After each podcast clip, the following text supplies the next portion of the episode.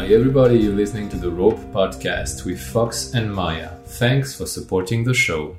This is a show with adult content, so if you're not of legal age where you live, then turn off now. This podcast is about rope bondage.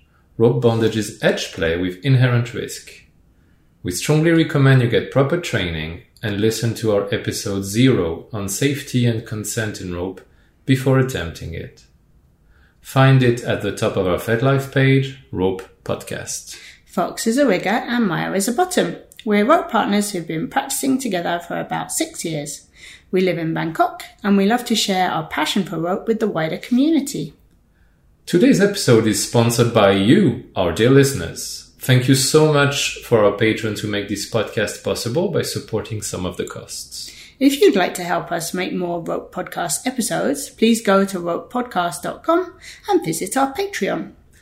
Today, Maya, we are doing one of our rope focus segments, and we're excited to say that our patrons got to vote on which tie we would be talking about today. Okay, and so which one did they select? They selected today the bunny ears tie, which is also a tie that goes by many other names. Hmm, so what other names does it go by in case our listeners know it by something else? So, besides bunny ears, I have seen it referred to as the duck tie and also as the pillow tie. But I'm sure there's many other names, and in fact, if you're listening to this podcast and your local community calls that tie something else, please come on FetLife or Instagram and tell us in the comments what name you use for it. Okay, so explain what the tie looks like and then why it's called all of those different names. Okay, so let's let's start with the anatomy of the tie. So the wrists are tied together and placed behind the head, near the back of the neck. Okay.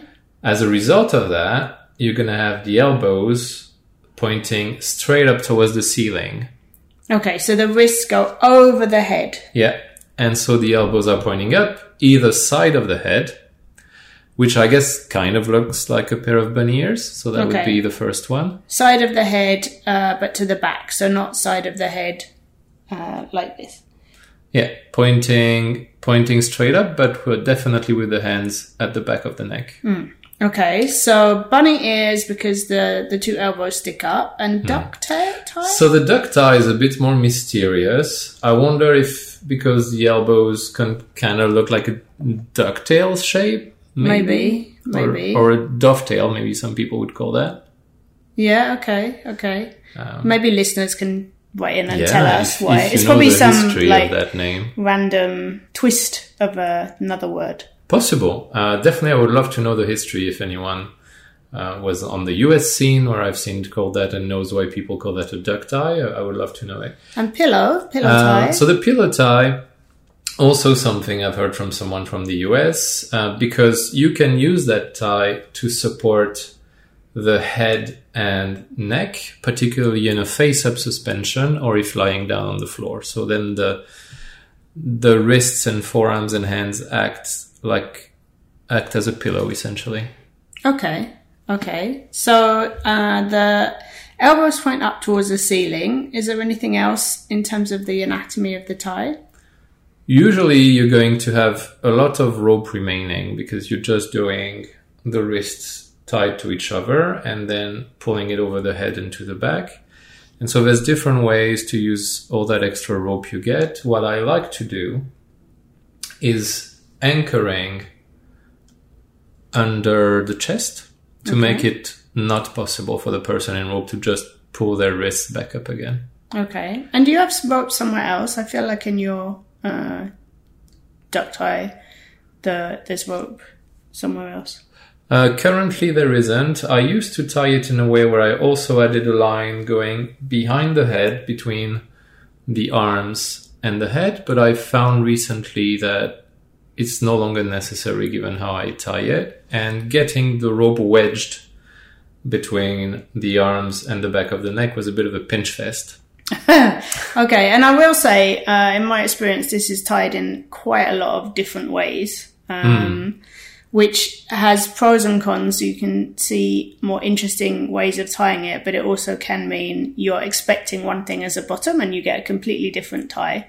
So that's worth knowing, I think. Oh, absolutely. One of the big differences you can have in this tie is whether you put the two forearms parallel to each other in really your classic And touching. touching, yeah. So like your classic double column tie kind of situation, Uh, which can get a bit awkward because if you do it as you listen, and please don't do this if you're driving a vehicle. uh, if you try putting your forearms sticking together and the palms of your hands together, and now you lift all of that above your head and put your hands behind your neck, Fox is doing this. I am doing this Yeah. live, dear listeners. Live, live, Rope podcast live section. You will see that your forearms can't really stay together unless you're a lot more flexible than I am. Like I feel like I'm gonna tear my rotator cuff if I try to keep my elbows together. So what happens is my forearms spread apart as I do this, and if I have a tight double column tie on my wrist, it's gonna become really tight, it really does. Doesn't it? Sounds like you're speaking from experience, I am Maya. really aware of that particular um, thing. Yeah, yeah, no, definitely, and and I think um, it's a good one to um, lab out a bit because people's um, shoulders and wrists and arms are all really different, and it can be really different from one person to the next. And so I used to do it this way, and the upside of doing it this way is that tying that classic double column tie between the wrists is really easy. But you do have to make it looser because it's going to tighten when you uh, move it to the back of the head. Now, what I've changed to doing instead is tying the wrists crossed. Okay, And that is a completely different anatomical position. so The- both palms facing towards the both face. Both palms facing towards the chest or the face and crossed at about a 90 degree angle and then if you try that still not if you're driving a vehicle or operating heavy machinery you put that behind your head and your elbows and shoulders stay in a very similar position so it's much more I still think it's good to have it a tiny bit looser than you would if you were just leaving them there because there's still some uh, movement. But I would agree, uh, it doesn't uh, tighten quite as much as the double Yeah. column. The initial tying of the wrist is a bit more challenging because you have to have a good uh, arms crossed tie, which is going to be a bit more complicated than just a double column. But it stays a lot more stable as you move into the final position. Yeah, yeah. Hey guys, this is Fox coming in for a short break. Listeners like you make this podcast possible. We want to continue making this podcast for you for a long time, and to do that, we need your support. Please go to ropepodcast.com to buy rope video lessons from experts so we get a small commission on your purchase at no extra cost to you. In addition, a really great way to help us is donating on Patreon. A one time amount or a monthly pledge that can be as little as the cost of your morning coffee makes a big difference to us. And you will gain cool perks like behind the scenes photos and the ability to vote on future podcast topics. Go support us on ropepodcast.com because you love rope too. So even with you, you've um, evolved your tie and changed your tie, and so that really shows you that there's lots of different ways to tie this. Oh, yes, absolutely. Uh, what about the feeling of being tied in that position, Maya? Because it, it's a tie we do rather frequently. So you've had a lot of experience being in it. How does it feel for you as a rope bottom? Um, I think it's quite a vulnerable tie um, because the hands um, go above the head and out of the way, um, and that pushes the chest out um, a bit. Uh, and also, if you are lying on your wrists, um, that also pushes the kind of head chest area out. Uh, so there's a bit of vulnerability in it. Um, it can be quite a tie that you can last quite a long time in, but it can also have some very small discomforts that can be annoying. What kind of discomforts do you have in mind? Um, if you have any kind of ponytail or bun or hair accessory in your hair and you're lying on that, that can be quite uncomfortable. Uh, if you have any kind of neck challenge, um, you can end up, again, if you've got any kind of hair like bump or anything like that, you have to turn your head to the side in order to find space for the hair accessory or the ponytail to fit. And that can, can be annoying. And also just the discomfort of lying on your hands. You know, imagine you lie on your, your hand when you're sleeping all night, you, you get a numb hand. So Okay, yeah, circulation. I can see that. uh, yeah, and we can talk about that in, in the risk section, but that can be a small discomfort as well. But generally, it's a longer tie. That you So you're going to want to favor a hairstyle and the choice of accessories that leaves the back of the neck free. Yeah, so e- I either um, have a very low ponytail, so that the bump of my ponytail, where it, the hair is caught, is very low on the neck, so it's not sticking out, um, or I leave my hair down. Of course, leaving your hair down is a different problem for the rigger, because if if it's me, for example, there's a lot of hair, and it's very easy for that hair to get caught in this Tangled in the rope. Yeah, so there's some hair management um, challenges with this one. And you might want to be wary of things like a very heavy collar, for instance, which could also press into the wrist. Yeah, At the back. yeah, yeah. Okay, great point. So safety and risk, that's a good um, uh, segue. hmm I would say overall, in my opinion, it's not the highest risk tie there is. And why is that? What what makes it uh, relatively um, slightly safer? Slightly safer, okay. Caveat, Um, caveat. There's no rope on the arms besides the wrists themselves. And Depending on how you tie it. Some people tie um, around the. okay, interesting. That's a great point you make. If you do like a more um, futo like arm futo like structure where you do wraps around the elbows and stuff, then there would be. So okay, good point. The risk profile Or will peop- depend Yeah, on how you tie and it. Very some much people so. put rope across the two arms. Between like bet- from arm to arm, and so that then Mm-hmm. Okay. presses on as well. So this, I mean, I think there's a bit of dependent risk. That, okay, I take your point. It's a really good point. Definitely, depending on how you tie it and how you finish your rope, the, the risk level will actually be different. Um, it's also not usually a tie that you suspend from. Uh, I wouldn't recommend that. So if you keep it as an accessory tie or a floor tie, uh, I, I don't think the risk is. Uh, is Yeah, and we're not really talking about suspension ties with this today. There, there are some people that do it, and that's not the focus of this episode. Yeah, no, we're, we're not um, we're not a big proponent of doing suspensions with a lot of weight on the arms in general, Yeah. and some people do that with some specific harnesses and such. But that's, But that's not. out of uh, our risk profile. it's out of our risk profile, and as a result, we don't have much experience with it, so we're not the best people to talk about it. Uh, so back to the risks, it's also not a tie that restrains the breathing too much, although in some people, positionally, it might be more um, difficult to breathe into the top of their chest. So um, bottoms might want to try to use more their diaphragm to breathe uh, in this tie, depending on what the position does for them. Uh, so at face value, it is not the riskiest tie, I would say, although we are playing with the wrists, which remain a sensitive part of the body. I would be mindful of how tight I'm tying them. Uh, and as we mentioned, moving the arms after tying them in the front can increase the tightness. So definitely having some uh, communication with the partner would be a good thing here. Yeah, and when you move the arms, obviously be careful. There's uh, the risk of your elbows banging into something, but also that shoulder joint is quite um, sensitive, and the way usually, I mean, I think moving people's arms over is generally okay, but you want to check it with the person because if you have very stiff shoulders, uh, it actually might be quite difficult. Yes, and actually, in that position where the elbows are straight up, they create a lot of leverage on the shoulder joint. And so, if the elbow then gets caught into something as you're moving the person or banged into, then you could potentially damage the shoulder joint. Or if you have the person's chest lifted and their arms are falling back, like say you're on a bed yeah, and the head and the elbows are off the bed, then that's going to weigh the shoulder joint down. So Yeah, just be, it's better if the elbows are in line with the shoulder joint. yeah, it could would create a lot of uh, abduction and extension of the shoulder, which is a really complicated joint, which can be hurting. What's abduction? It's when you move your arm away from your ribs like that. So that, that Like out to the side. out to the side, like you're pretending to be a chicken, you know? okay. Well, I guess to pretend to be a chicken, you have to do abduction then adduction, but yes. Uh, anyway, shoulders are potentially vulnerable, easy to Yes. fuck up.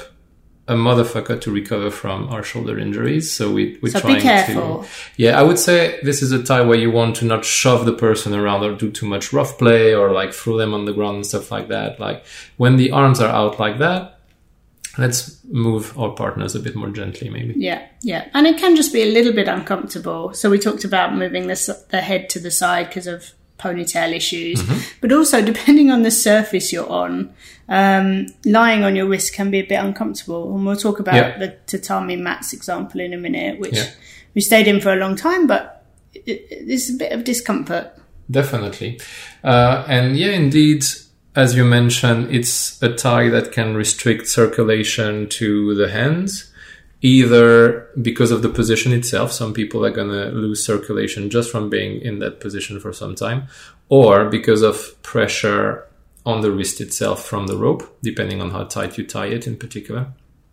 And here at the Rope Podcast, we don't believe that blood circulation constitutes a big risk for most people by itself, because we tend to have play where I would say you're tied up for at most 60 minutes at a time. Uh, and so blood circulation restriction in 60 minutes doesn't really have enough time to cause any major damage if you think of things like tourniquets and so on. But what it does do is it reduces your ability to check for other kinds of damage. Yeah, like numbness because of uh, nerve damage, Yeah, uh, and so and that's a bigger risk. that is where it's a bit of a bigger risk, definitely.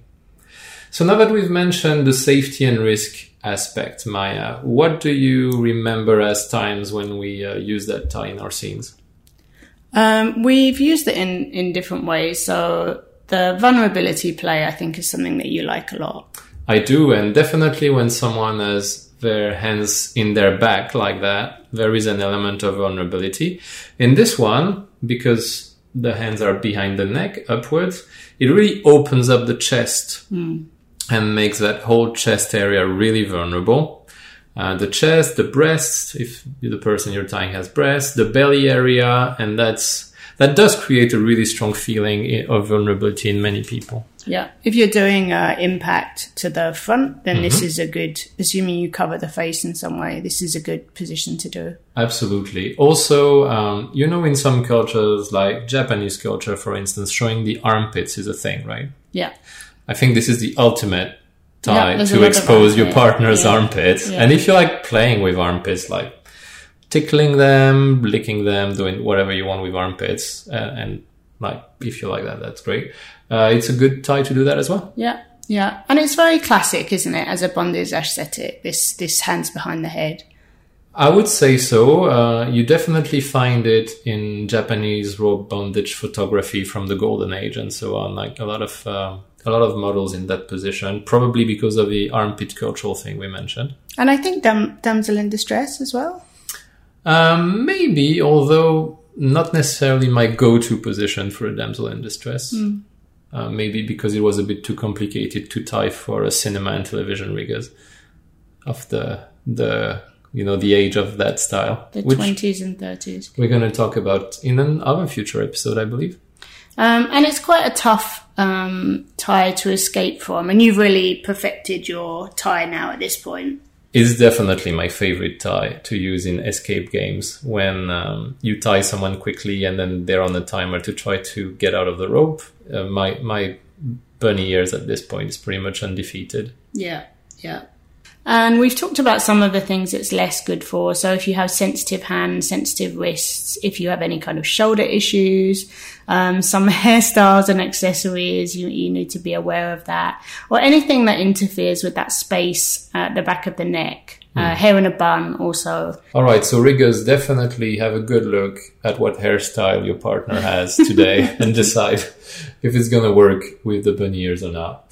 Uh, Maya, what about actual scenes we've used this tie in? Yeah, so we have a couple of scenes that we can talk about. Um, we we did one um, tie when we went for a little rope getaway um, in a place with a beautiful hot tub when all the swimming pools were closed during COVID. Hmm, so that's the photo we called the Bangkok Rope Spa. Yeah, which was fun because uh, we did not plan to take such a beautiful photo, and it came out so beautiful. It, it is one of our favorite photos from this year. yeah, yeah, it was really nice, and that includes um, the bunny ears. hmm And in this photo, it's interesting because the bunny ears, besides being functional, they really add to the vibe of the photo because it looks like you're lounging in the bathtub. I really was not. you really were not, but that's what appears in the photo, isn't it? Yeah, yeah, it's an interesting photo because it does look very relaxed, Mm. and yet um, my legs are tied into my uh, stomach, Yeah. my arms are behind my back, and I'm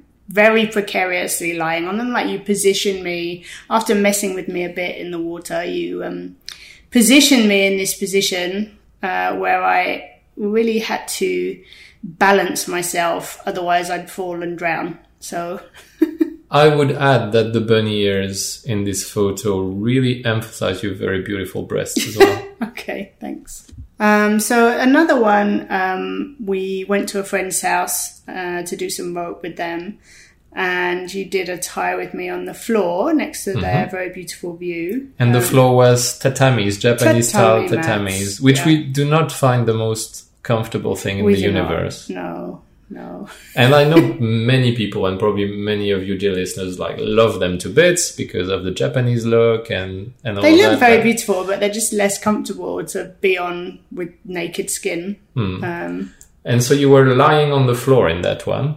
yeah, uh, lying next to the beautiful view, but not really allowed to look at the beautiful view. And uh, in this one, we used the bunny ears to give you a cushion to lay your head on, right? Yeah, because you really compressed me in this photo. Mhm. You just kept wrapping more and more rope and tying me tighter and tighter. And so, what did the bunny ears do for you in this one? Um, it, it helped to um, encourage that uh, feeling of compression, that tightness, that feeling uh, packaged. Mm, yeah, okay. You were a tight little package. That's, you did sustain it for a really long time. Yeah, I remember yeah. that scene being easily an hour long. It was very peaceful once once I kind of got used to the slight discomfort and into the into the zone. That was lovely. So Maya, today we learned about the bunny ears, or the duck tie, or the pillow tie, or the Varso wheelbarrow, or whatever we're calling it this week. Uh, I think it's a really useful tie to have in your arsenal if you're a rigger, uh, as long as your partner has wrists and hands and shoulders that are going to be okay with it. And definitely you can just lab it. You can practice that position with your partner without any rope on and, and see if that's a position that works for them. In any case, we hope that you, dear listeners, will find many uses for it in your role play. And if you do use it, or if you have used it in the past, please come uh, comment on the episode on FetLife or Instagram, or even share some photos of your play, including the bunny ears tie. That will be all from us today at the Rope Podcast. Don't forget to subscribe wherever you get your podcast from, and come friend us on our FetLife page, Rope Podcast. Also, follow us on Instagram, where our name is also Rope Podcast. If you have a question related to rope, we'd love to answer it in one of our future episodes. Drop us a message on FetLife or Instagram. And if you like this podcast and would enjoy more episodes of it, find all the ways to support us on our website, ropepodcast.com. In particular, please consider supporting us directly on our Patreon page. Thanks for listening. And have fun tying.